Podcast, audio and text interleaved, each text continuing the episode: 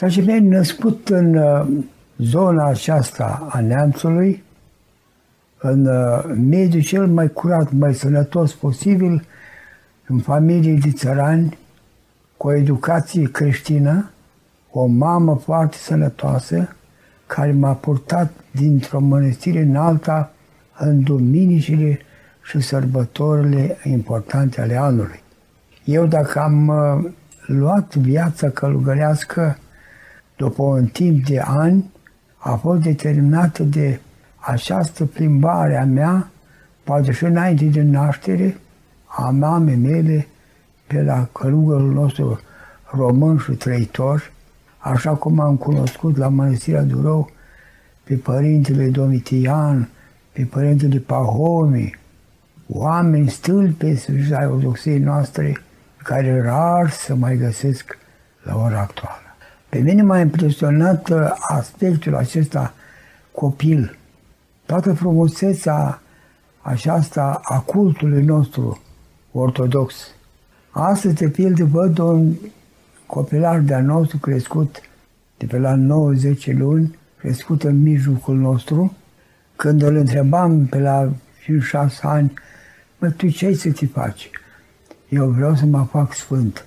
Și când uh, deschid o carte a lui Virgil Gheorghiu, cum pot deveni sfânt, apoi mă gândesc la anii aceștia așa de importanța structurii noastre letești din trecut, prezent și viitor.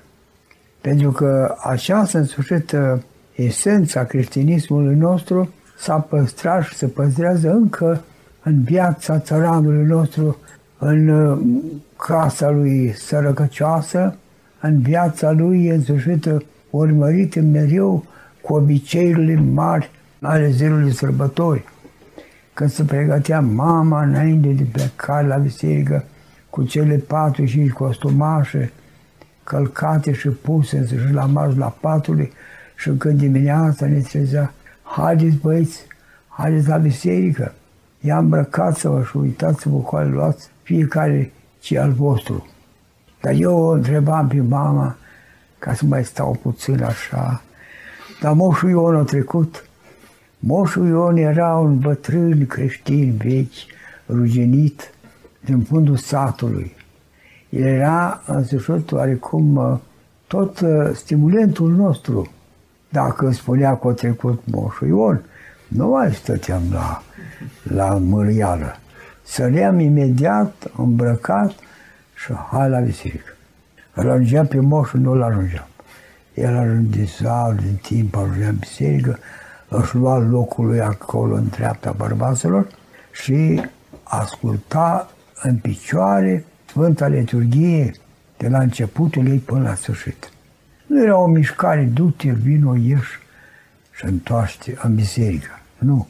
Noi copiii care eram destul de așa ca copii dezordonați și mai neascultători. Când spunea mama, aici, apa aici rămâneam. Aici să până la sfârșit. Ținta era acolo în Sfântul Altar și urechile la glasul preotului. Spomenitul începea ca regulă sfântă. Se făcea pe cernea mare, duminică seara. Preotul apărea cu moliftier în fața altarului, toată lumea îngenunchiată și citea dezlegarea mare a despovedanii.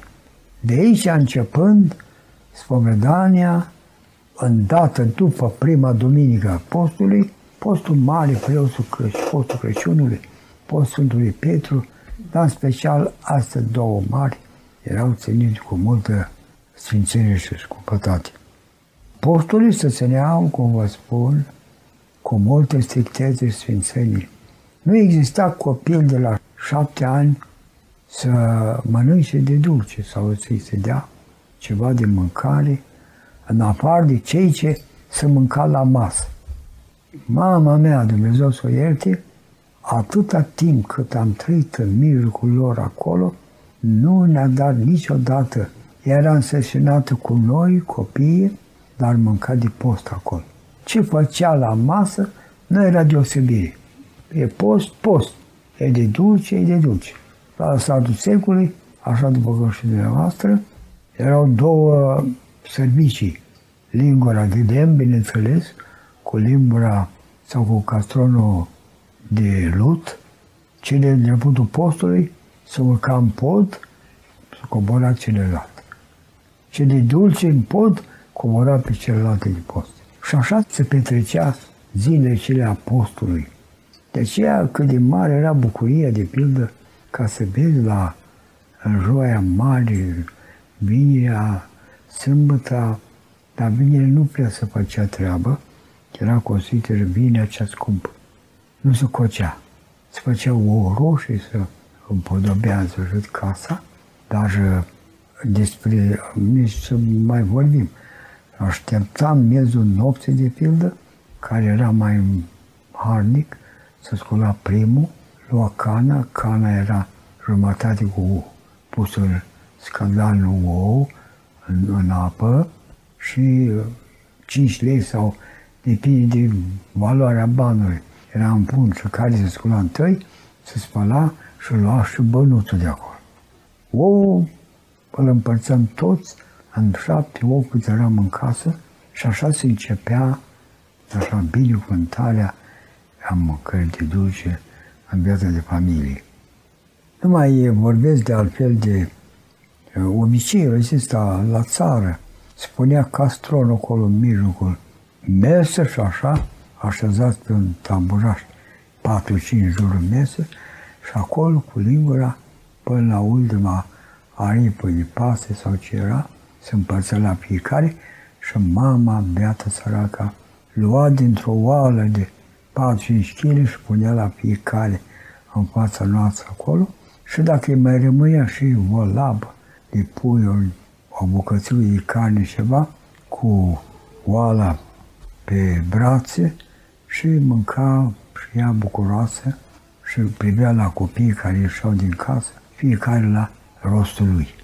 Și acesta este de altfel și rădăcina noastră de sfințenie cu posturile acestea, pentru că întotdeauna copilul ce naște, dacă copilul acesta, am mai spus și altă dată și spun și acum, dacă va, copilul va suge lapte de, de mamă, va fi un copil ascultător și bun. Dar dacă va suge un lapte de lupoaică, atunci copilul va fi neascultător, răzvrătit și rău educat. Și de aici să extinde asupra întregului sat, a întregului județ și a întregului neam. De educația, de formarea copilului în familie.